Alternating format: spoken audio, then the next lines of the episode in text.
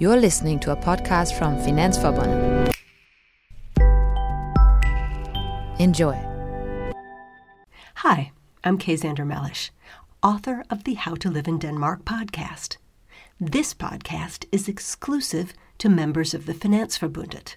The Finansforbundet asked me to talk a little bit about making friends and building your social network in Denmark.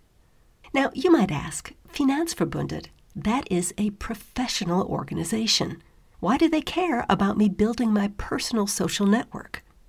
Unfortunately, the number one reason that talented internationals leave Denmark is that they can't make friends. They can't build a network. They can't even find someone to hang out with on weekends. That's bad for you, bad for your employer, and bad for Denmark. Today I'm going to talk a bit about why it's hard to make friends in Denmark. And no, it's not just you, it really is hard. Then we'll talk about some places you can meet people and strategies for meeting people. Then we'll go on to basic social rules in Denmark. Stuff like when to give a gift and what type of gift to give. Let's get started. One of the reasons that making Danish friends is hard is that Danes take friendship seriously. You know, you might just be looking for someone to, you know, have a beer with or go to a museum with. But for them, friendship is a deep and long relationship. Many friendships last longer than marriages. It can be hard for Danes to understand that it's okay to just have a relaxed get together, that it doesn't have to be anything serious. They take friendship very seriously. It can also be hard to just meet people because Danes really respect privacy. Maybe in your country, if you're sitting on a park bench and someone else comes and sits on the other side of the park bench, it's natural to start talking. But that is not the way it is in Denmark. It's considered rude. You know, you don't want to impose on somebody. I got this message recently on my Facebook page. It's from a Dane, and he says he really would like to make new friends, but he, he doesn't feel right just going up to people. He, he feels like he might be bothering them or, or interfering. Another reason it's hard to make friends is that Danes have really long friendships. It's quite common to start making friends when you're kindergarten or even younger. My daughter has a friend she met when they were four weeks old. So you make your friends in kindergarten in Denmark, maybe school, maybe secondary school, maybe even in university. But by the time you, the wonderful international, arrives, maybe you're 28 or 35 or 42 years old, the Danes have already made their primary friendships. I have heard Danes say, you know, that person's really great, but I don't have room for any more friends. I don't have room for any more friends. That shocked me when I first heard it. Isn't there always room for more people? But from a Danish point of view, time is their most precious resource. This is a country where there's not a lot of hierarchy, prestige is not a big thing. And if you make money, the government's going to take a big chunk of it. So, what Danes really value is their time. And they feel that they have to use their time on people they've known for a long time or their families. And Danes really do prioritize family. Many Danes their families have lived in the same town for generations, sometimes centuries. So they know everybody, and you know their weekends are often taken up with uh, grandma's 80th birthday party, and my cousin is getting confirmed, and my old school friend is back from visiting abroad. They're so booked up. This is why I live in Copenhagen. None of my friends actually grew up in Copenhagen because the people who grew up here, they've got too much of a network already it is much easier for me to make friends with people who come from further away, who come from Fyn, who come from Aalborg, who come from Esbjerg, because they don't have those big family networks. So I also recommend this to you if you're looking for friends. People who have moved from some other part of Denmark are going to be much more open to being friends with you than somebody whose family's been here for ages. I've had many Danes tell me this. They'll say, you know what? I come from the Copenhagen area. I moved to Jylland. I knew nobody. I was so lonely. So, particularly if a Dane has just moved to your area, they're going to be much more open to being friends than someone who's grown up there or lived their whole life there. It's also kind of ironic that you, as a foreigner, will lack some of the prejudices that Danish people have against each other. Now, you might think this is crazy. You're like, there's not even six million people here. How can they be divided? but they are. There's a word I'm gonna. My Danish pronunciation is not great, but I'm gonna try. Bunderov. It means farmer butt. And you'll hear people from the cities call people from the countryside farmer butts. Oh, that guy, he's such a farmer butt. Right? Total prejudice, right? But you, as an international, you don't have this prejudice. You don't care if someone's a farmer butt, right? Uh, the, this country people, they can be prejudiced too. They might call someone from Copenhagen oh, a Copenhagen snob. Oh, look at him with his organic oatmeal. He's such a Copenhagen snob. Now, even within Copenhagen, people can be a little bit prejudiced. There is an island where the airport is located in uh, Copenhagen called Amager. And hundreds of years ago, Amager was a garbage dump. Some people from Copenhagen still call Amager Garbage Island. you live on Garbage Island. Total snobbery, total prejudice, right? And you don't have that because you're an international. Now, Danish also has dialects. For example, if you come from Sønderjylland, you tend to have a very strong accent. And some person from Copenhagen, they could be very snobby about this, or even someone from Aalborg and say, oh, I can't understand that guy. He's speaking Sønderjysk. But you don't care. You're an international, so probably going to be speaking English to them anyway. So, in a sense, you can be more open than Danish people. Another group of Danish people who will be more open to being friends are Danes who have just returned from living abroad. If they've been living in Singapore or San Francisco or Santiago or Shanghai, they might be thinking, ah, Denmark is very small, and I miss that international feeling, I miss that diversity. Someone who has just returned from abroad is going to be much more open minded about having international friends than someone who's maybe lived in Denmark their entire life. And finally, it makes sense to try to make friends with Danish people who really, really love the country you come from. Now, this is easier if you come from a country that everybody knows, like China or India or the US or the UK. If you come from a less well known country, there may be fewer Danes interested in your particular culture. But the fact remains if you do find a Dane who loves your culture, maybe loves your language, it's going to be a lot easier to make friends with them. So, where do you meet these people who might like to be your friends? It's really tricky because here in Denmark, you can't just go up to somebody and say, Hey, want to be friends? This was hard for me when I first got here because I come from the US, where you can just start talking to people. You could be standing in line at Walmart or sitting next to each other at a baseball game. You just strike up a conversation. That does not work in Denmark. I'm going to tell you a story I've never told before about when I first arrived in Denmark. It was one of those long weekends in June. I didn't know anyone. I didn't have anyone to talk to. I thought I would go on a boat trip to Trekroner, which is an island out near Copenhagen. I thought I can just chat with people on the boat, meet some people. Yeah, that didn't work out so well because the Danish people on the boat had set aside time to be together with their old friends or with their family, and they did not want to talk to some random international. It was not a success, I can tell you. Now, if you ask one of your Danish colleagues, how should I make friends? 95 times out of 100, they're going to say, join an association. They love to say that join an association. And what they usually mean is a sports club, like, for example, a running club. I am sure that a running club is a great way to meet people. I personally do not like to run. It would not be a good way for me to meet people. I'm sure somebody is a great way to meet people, not me. Or there's also a lot of biking clubs here in Denmark. And these guys, these are serious. You know, on a weekend, they're going on a 100 kilometer ride. That is fun. I love to bike. I don't want to go on a 100 kilometer ride on the weekend. So biking clubs would not be for me. Maybe they're a good solution for you. If you like kayaking, sailing, rowing, that is a great way to meet people. Danes love to be out on the water. If you ever look at the Danish Olympic medals, they're almost all for things like sailing and rowing and yachting and that sort of thing. It is a very water focused country.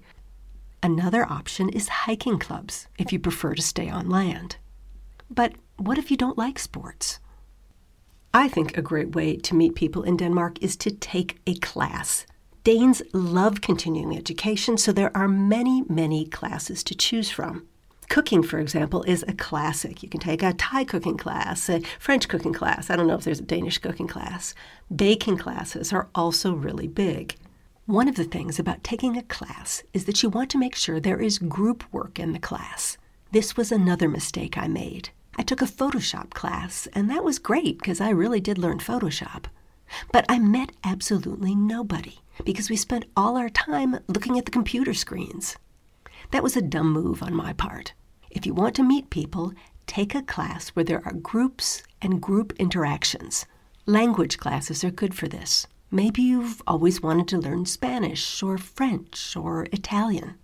Drama classes are good for this, or community theaters, where you really have to interact with people.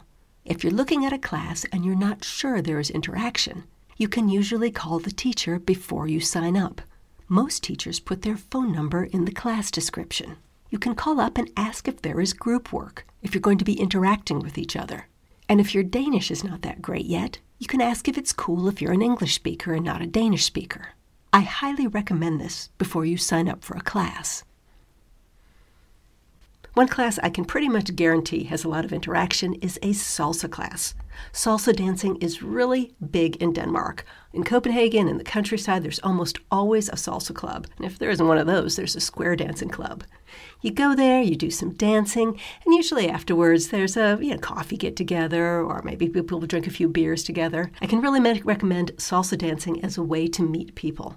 Drumming clubs are another thing that is really in. Now, this one is actually on Amager, not very far from the Finansforbundet. They go out on weekends and they bang these drums. They make an enormous amount of noise.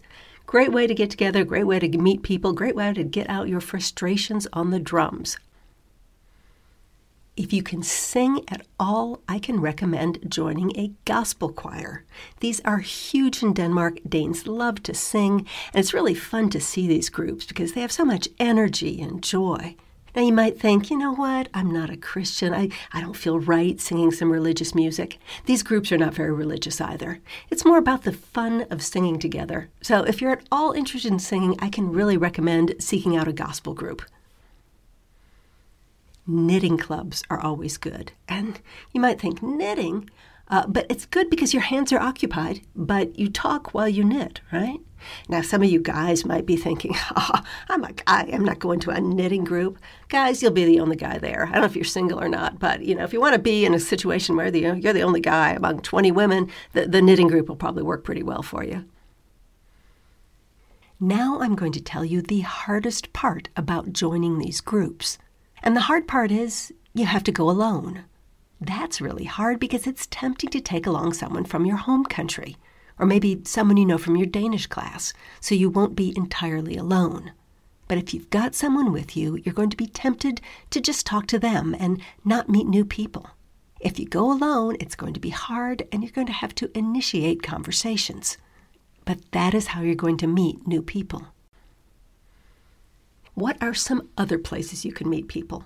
Board game cafes are really popular. These are cafes with a bunch of board games. I don't know, Monopoly, Ludo, Risk, whatever you want to play. And it's totally natural to chat with people and get up a game. I mean, nobody wants to play Monopoly with two people, right? I met a guy from Bulgaria once. He said, I met all my friends in the board game cafe. Now, many bars also have quiz nights. There's a type of bar in Denmark called a bodega or a brown bar. These are usually very local places with really local people, often, you know, not very sophisticated people. This is not a fancy wine bar. The wine is going to be inexpensive, but tastes like it's inexpensive. The beer is also inexpensive. So you can go to a trivia night there if you can find one in English.